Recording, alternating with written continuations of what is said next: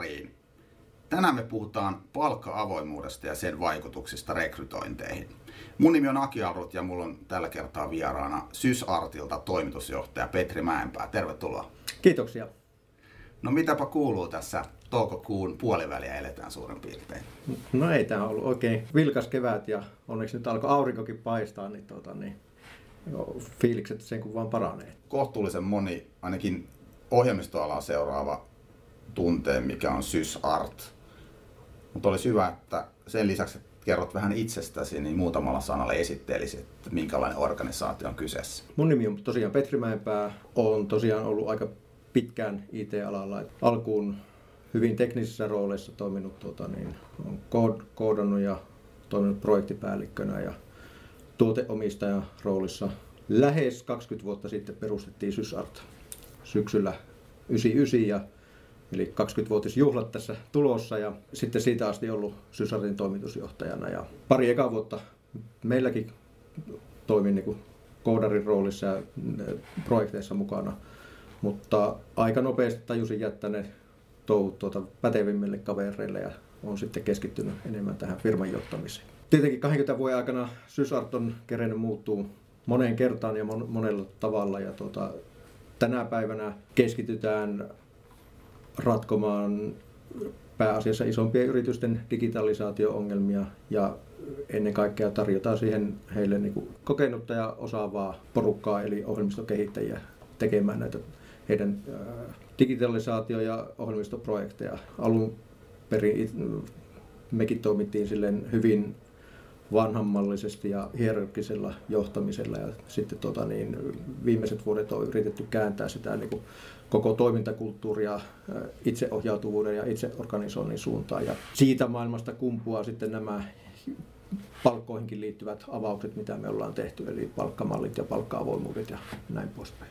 Miten tämä itseorganisoituminen ja sen eteenpäin vieminen, niin miten se sai alkunsa? Silloin oli jonkun verran ongelmia. Lyhyen ajan sisään lähti tuota, niin, useampikin tosi hyvä, hyvä ja kokenut kaveri pois talosta. Ja sitten parissa projektissa oli myös, tuota, niin, sanotaan näin, kauniisti, että projektit eivät onnistuneet aivan optimaalisella tavalla. Ja siitä niin kuin nousi, että tuota, henkilöstö nosti esille, että, että nyt tarvitaan jotakin muutosta tähän, että asiat ei mene hyvin. Ja ensinnäkin tuota, niin kesän ajan kerättiin aivan keltaiselle muistilapuille tuota, molempien toimistojen seinälle palautetta, että mitkä asiat on mennyt hyvin ja mitkä huonosti. Ja sitten meillä oli syksyllä koko firman retro, jossa sitten porukalla keskusteltiin näistä asioista ja sieltä niin nousi yhtenä tärkeimpänä asiana esille.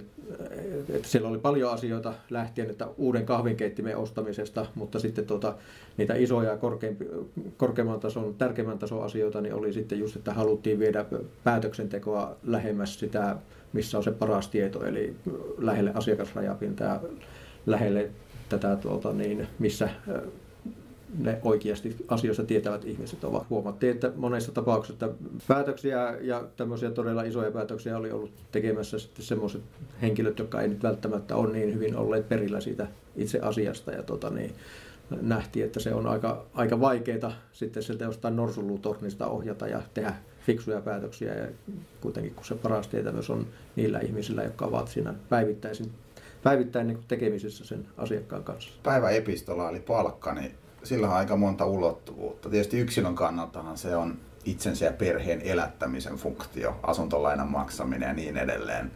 Sitten se voi olla vaikkapa arvostuksen osoitus jollekin, että kokee, että se palkka indikoi sitä, että saako arvostusta tässä organisaatiosta. Ei. Sitten taas organisaation kannaltahan palkka on yksi voimakkaammin organisaatiokulttuuriin muovaavia tekijöitä yhdessä esimerkiksi mittareiden tavoitteiden kanssa että palkka on niin yllättävän iso ja tärkeä kokonaisuus, kun sille, sitä funtsii tällä tavalla.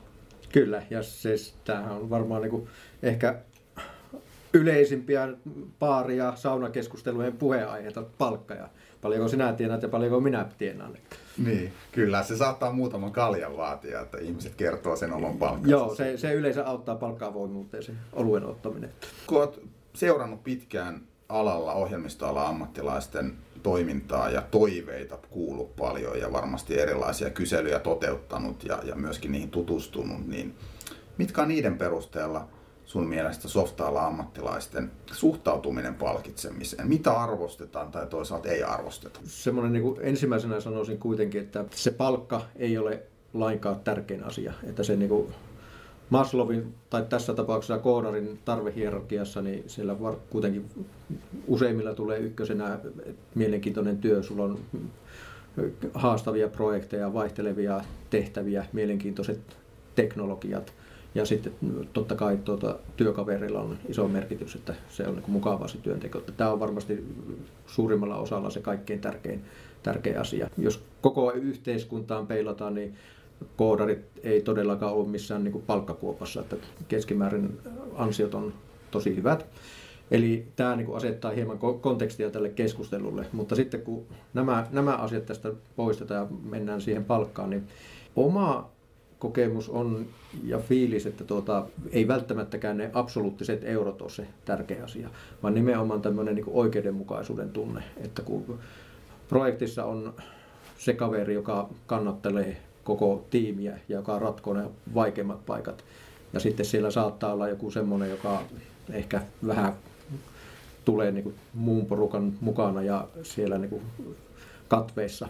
Ja sitten jos heillä on esimerkiksi sama palkka, niin se ei vaan tunnu oikeudenmukaiselta.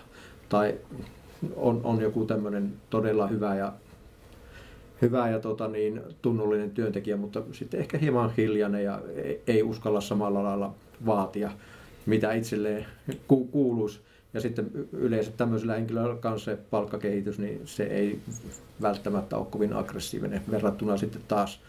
On paljon myös semmoisia henkilöitä, jotka tota, niin, ovat hyvin kärkkäästi vaatimassa, mikä hänelle itselleen kuuluu. Ja sitten tota, se näkyy myös siinä palkkakehityksessä, niin helposti tulee tämmöisiä vääristymiä sitten. Ja nämä, nämä yleensä koetaan hyvin epäoikeudenmukaiseksi, että ei niinkään se, että onko se mun palkka nyt tuota 4000 euroa vai 3500 euroa, vai mitä se on suhteessa siihen tuota, niin yhtä pätevään tai hieman pätevämpään henkilöön. Niin, tuota, niin kuin jos mietin omaakin historiaa, niin löytyy vaikka kuinka paljon tämmöisiä sotatarinoita ja se on hyvin tyypillistä kaikissa, kaikissa organisaatioissa, joissa on niin tämmöinen niin suljettu ja tuota, siihen kahdenkeskisiin esimiehen kanssa käytäviin neuvotteluihin perustuva palkanmuodostus, niin näinhän se vaan tahtoo toimia. Että osa ihmisistä on paljon kärkkäämpiä ja aggressiivisempia vaatimaan palkankorotusta ja hei, mä sain tarjouksen, se on tämän verran, että mitäs mun pitäisi tehdä, että otanko tämän vastaan vai voitteko tulla vastaan. Ja sitten taas tota, niin on näitä hieman hiljaisempia ja semmoisia niin ehkä vähän ujompia ihmisiä ja he taas eivät uskalla samalla lailla tai uskalla viitsi kehtaa pyytää lisää palkkaa, niin tota, se saattaa tosi nopeasti tulla niin kuin isokin ero, vaikka niin kuin palkoissa, vaikka taidossa se ero ei ole sitä juuri ollenkaan. Rekrytointitilanteessa hakijaltaan yleensä pyydetään se palkkatoive. Mm. Ja sitten tietysti moni työnantaja voi ajatella, että me ollaan budjetoitu näin, mutta nyt se hölmö pyysi 500 euroa vähemmän, mitä se olisi ansainnut. Niin sitten sanotaankin silleen, että sä pyysit 3900, että me halutaan maksaa sulle 4400 koska meidän mielestä sä ansaitset sen 4400. Niin miettii, mikä hyvä fiilis sille ihmiselle tulee heti siinä työsuhteen alussa, että ne maksaa mulle enemmän, mitä mä pyysin. Kyllä. Ja, Sehän on muista aika uudenlaista ajattelua. Kyllä, kyllä, ja siis itse asiassa me, meilläkin, että tämän palkka-avoimuuden osittain taustalla on se, että, tuota, niin, että ollaan käytetty monen vuoden työ ja effortti siihen, että ollaan rakennettu tämmöinen niin kuin yhteinen palkkamalli, jossa on niin yhdessä sovitut ja silleen kaikille läpinäkyvät kriteerit, että mitkä, peru, mitkä tekijät vaikuttaa siihen palkkaan. Ja niissä tekijöissä ei ole se pomon kanssa neuvottelu tai lähdöllä uhkaaminen, vaan siellä on niin aivan erilaisia kriteereitä. Ja sitten kun ollaan saatu luotua tämmöiset niin yhteiset kriteerit palkanmuodostukselle, niin tulee just tämmöisiä vastaavia tilanteita uusia ihmisiä rekrytoitaessa, että, tuota, niin, että kun meillä on se tietty malli, ihminen tulee siihen rekryto- haastattelu- ja rekrytointitilanteeseen, niin katsotaan siltä mallista, mitä se näyttää, ja sitten jos se näyttää enempää, mitä se on palkka, palkkatoive, niin se on päivä selvä, että se sitoo myös meitä, että sitten pitää, pitää sitä tuota korkeampaa palkkaa ehdottaa, ja muistan Sysartinkin uralta, niin tuota, kaikkein räikein taisi olla tämmöinen, että pyynti, pyynti oli joku 3000-3100 jotakin tätä luokkaa, ja meidän malli näytti 3900. Että tuota, niin, Aika merkittävä kyllä. kolmasosa lisää liksaa vielä siihen päälle. Tuo on mun mielestä hyvä pointti, kun sä totesit, että te lähditte niinku yhdessä miettimään sitä, että minkälainen se voisi olla se niinku teidän palkkamalli. Mä näen itse, että siinä on kaksi positiivista asiaa. Yksi on se, että me saadaan luultavasti niinku fiksumpi malli, kun me osallistetaan ihmisiä ja sitten ihmiset sitoutuu siihen helpommin, kun he on itse päässyt vaikuttamaan. Nyt ne organisaatiot, joiden edustajat kuuntelee tätä ja ne miettii, että no miten me voitaisiin niin lähteä yhdessä työntekijöiden kanssa kehittää tämmöistä mallia, niin miten te esimerkiksi, miten teillä starttaa se prosessi, jolla te lähditte niin osallistaa ihmisiä pohtia sitä teidän uutta palkkamallia? Tässäkin taustalla oli itse asiassa yksi niistä asioista, mikä siellä Retrossa silloin aikoinaan nousi nyt tämmöinen niin yhteinen palkkamalli. Me oltiin joskus aikaisemminkin sitä mietitty, mutta siitä ei, ollut, ei tullut mitään. Kun haluttiin oikeasti lähteä viemään tätä asioita kohti sitä itseorganisointia, nähtiin, että tämä tämmöinen oikeudenmukainen avoin palkkamalli on aika tärkeä osa tätä pyrkimystä. Ja sitten me vaan otettiin sen projekti, että, tuota, että nyt mietitään tähän joku, joku malli. Me saatiin rakennettua ja se oli aivan karsein se malli. Siis se oli aivan to- totaalinen susi. Se, en edes uskalla kehtaa kertoa, että minkälainen se oli. Mutta joka tapauksessa hyvää siinä, vaikka se itse mallina se oli aivan surkea, niin hyvää siinä oli, että meillä oli nyt ekaa kertaa tämmöiset niin selkeät kriteerit, että nyt jos nämä asiat täyttyy, sun palkka on tämä. Se oli niin se kaikkein tärkein breakthrough tässä koko touhussa. Kerta tämä avaa sitten sen, että nyt meillä oli malli, malli oli avoin, se niin kuin laittoi kaikkien palkat niin kuin samalle viivalle ja näkyville. Palkka-avoimuuden tärkeä pointti on se, että se nyt sen sijaan, että on jo ne kaksi henkilöä, esimies ja työntekijä, joka neuvottelee palkasta, niin nyt on koko firma tavallaan pääsee niin kuin katsomaan sitä oikeudenmukaisuutta ja mikä, kenellä on palkka linjassa ja kenellä ei ole linjassa. Ja tavallaan tästä päästiin siihen, että pystyttiin nyt aloittaa semmoinen pitkäjänteinen ja määrätietoinen työ sen palkkamallin kehittämiseksi. Eli sen eka, en, ensimmäisen palkkamallin jälkeen meillä on nyt taitaa olla niin kuin neljäs tämmöinen isompi versio palkkamallista ja se on joka kerta muuttunut aika radikaalisti ja koko ajan se on mennyt parempaan suuntaan. Alkaa olemaan kohtuu hyvä. Uusi malli tässä otettiin käyttöön nyt keväällä ja saman tien kun se otettiin käyttöön, eka palkat maksettiin, mä jo silloin tiesin, että tässä on isoja puutteita vieläkin. Eli tämä on niin varoituksen sana, että tämä ei ole koskaan valmis, että sä joudut sitä jatkuvasti hiomaan, kehittää ja viemään eteenpäin. Ja tämä on vaatinut meiltä tosi paljon duunia, mutta toisaalta lopputulos on, niin kuin, on äärimmäisen tyytyväinen, että en tiedä ainakaan kovin montaa muuta softafirmaa, enkä muutakaan firmaa, tuota, niin, joilla olisi niin tämmöinen, monella on avoimet palkat, mutta sitten, että se, ne perustus tämmöiseen tota, niin, läpinäkyvään malliin, jossa on yhteiset kriteerit kaikille, niin Tää, tähän ei ole, en ole montaa kertaa törmännyt tai tullut vastaan ja itse näen, että se on niin tosi arvokas asia. Vaikka siellä on osa ollut vähemmän hyviäkin, niin se oppimisprosessi siinä matkan varrella on ollut varmaan mainio. Nimenomaan. Eli nyt kun sulla on se vertailukohta, että, ja täällä, että vaikka se on huono, huono se malli, ja, mutta kun se, nyt kun meillä on malli, me pystytään niin johonkin konkreettisesti sanomaan, että okei, nyt tämä malli antaa tämän tyyppiselle henkilölle tämmöisen palkan. Onko tämä oikein? Ei, kun tämä, nyt tämä näyttää aivan liian pientä palkkaa. Mikä tässä mallissa, mitä meidän pitäisi muuttaa ja korjata tätä mallia, että tämä henkilö saisi, kun hänen pitäisi saada 500 euroa parempi palkka. Niin tavallaan tämä niin käynnistää sen kehittämisprosessin ja se tekee sen hyvin paljon helpommaksi ja konkreettiseksi, kun sulla on joku lähtötilanne, mihin sä voit verrata sitä. Joo. Te olette avannut tämmöisen saitin kuin koodarinpalkka.fi. Niin olisi tässä niin, että tämä viimeisin malli oli niin hyvä, että halusitte tulla sen kanssa näin no, ulos? Ta- tava- tavallaan, tavallaan. Tämä oli niinku y- yksi osa, osatekijä. Eli tota, niin, tämä viimeisin malli oli nyt ensimmäistä kertaa niin simppeli, että tämä oli niinku teknisesti mahdollista. Aikaisemmissa malleissa oli aina niinku hyvin isossa roolissa tämmöinen vertaisarviointi, jossa se oma tiimi arvioi keskenään jokaisen osaamista. Ja tota, niin semmoinen on sitten tämmöisen julkiseen laskuriin aika vaikea kä- käytännössä toteuttaa, kerta sen merkitys oli niin, niin iso. Mutta nyt tästä tämä uusi malli, niin, tota, niin tämä on niinku huomattavasti yksinkertaisempi siinä mielessä, että oli helpompi niinku julkaista. Mutta tietenkään tämä ei ollut niinku ainoa, ainoa tekijä, että meillä ehkä ajatusprosessi meni tällä lailla, että kun saatiin tämä malli valmiiksi, sitten huomattiin, että hetkinen, että, on aika, että tästä on helppo kertoa ulospäin, ja että kun me ollaan kuitenkin sisäisesti hyvin avoimesti kerrottu näistä palkoista niin, ja avattu kaikille, että, että miksi ei, että mitä, mitä tapahtuu, jos me niin kuin julkaistaan tämä ja tota, näytetään tämä ulospäin. Ja, että ainakin sillä herätetään niin kuin tosi paljon keskustelua, kerta kyllähän edelleenkin aika monessa paikkaa nämä palkat on vähän tabuja, niistä ei niin välttämättä esimiehet halua hirveänä puhua.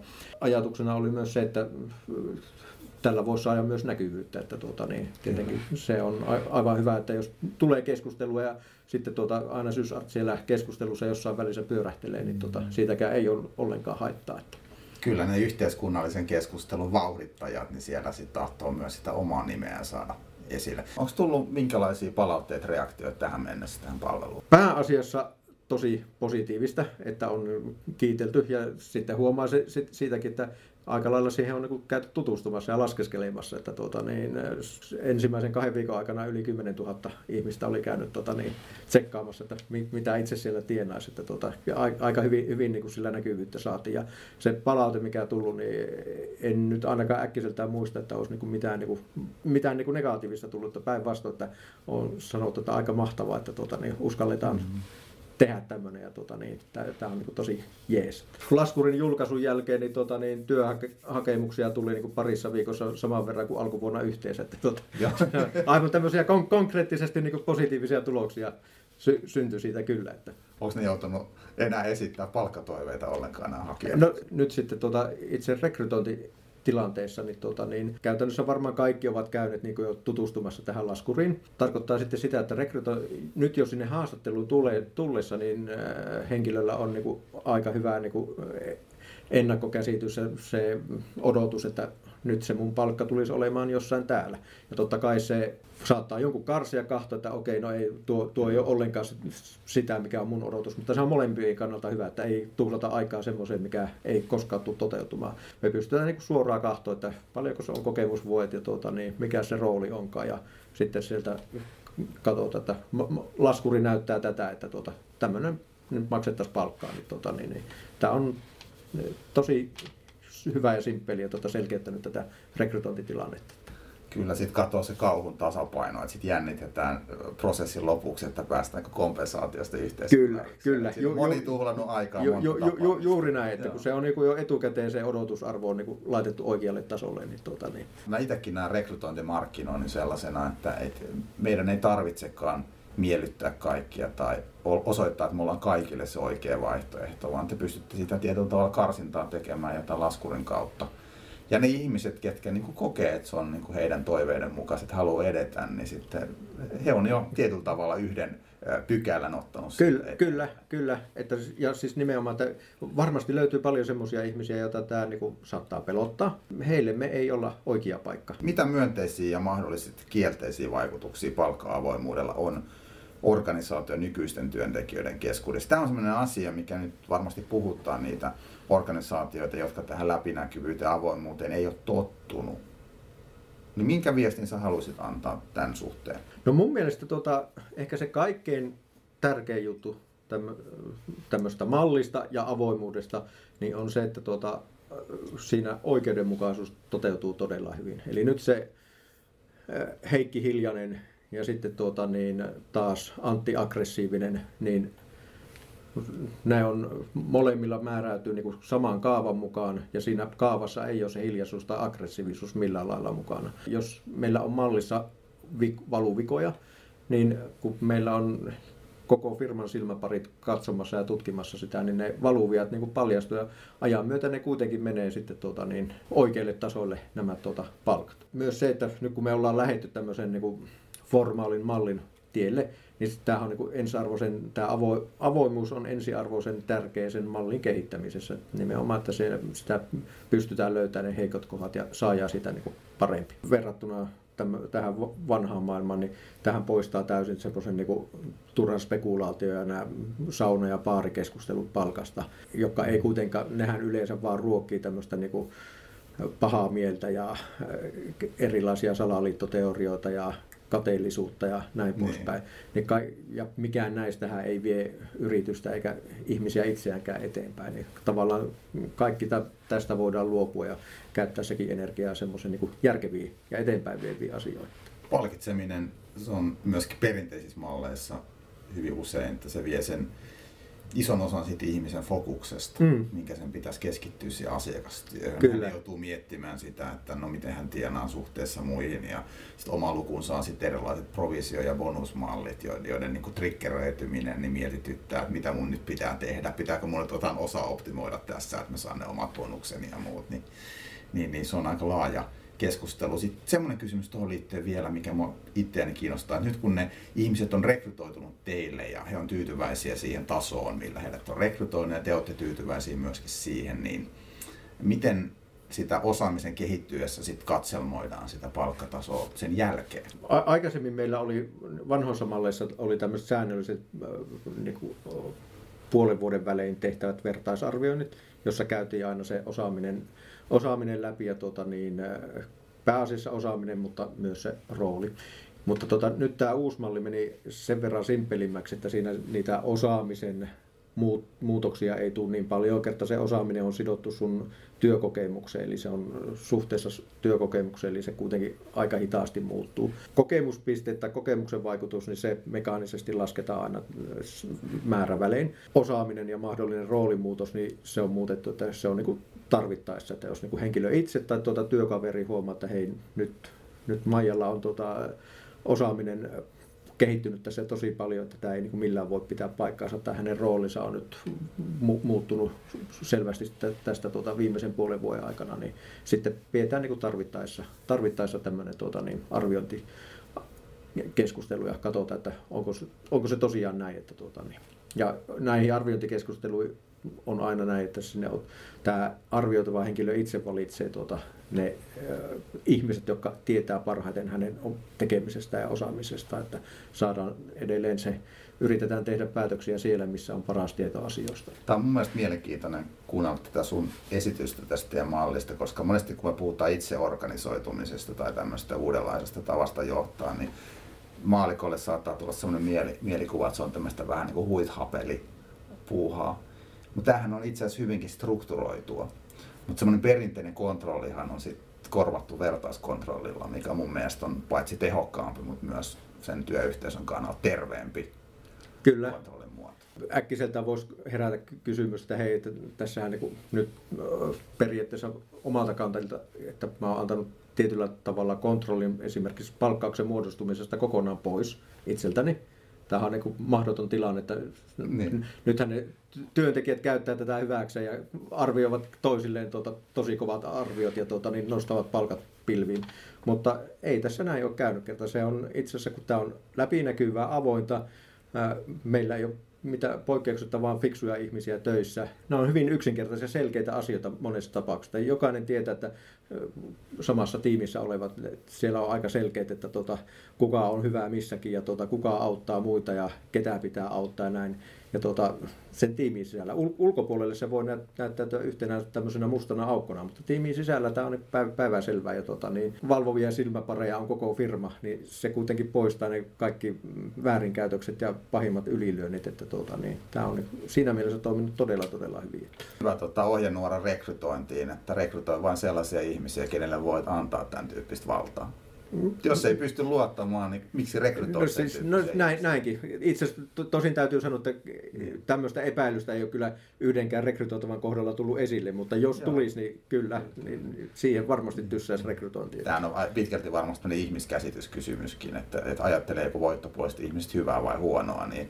Joo, hy, hyvin, hyvin pitkälle näin, että tuota, niin, ja ainakin meillä on alusta pitää ajateltu, että kuitenkin kun on fiksuja ihmisiä töissä, aikuisia, vastuuntuntoisia, niin totta kai, että jos heille annetaan mahdollisuudet ja työkalut, niin todennäköisesti tekevät todella hyviä päätöksiä. Että.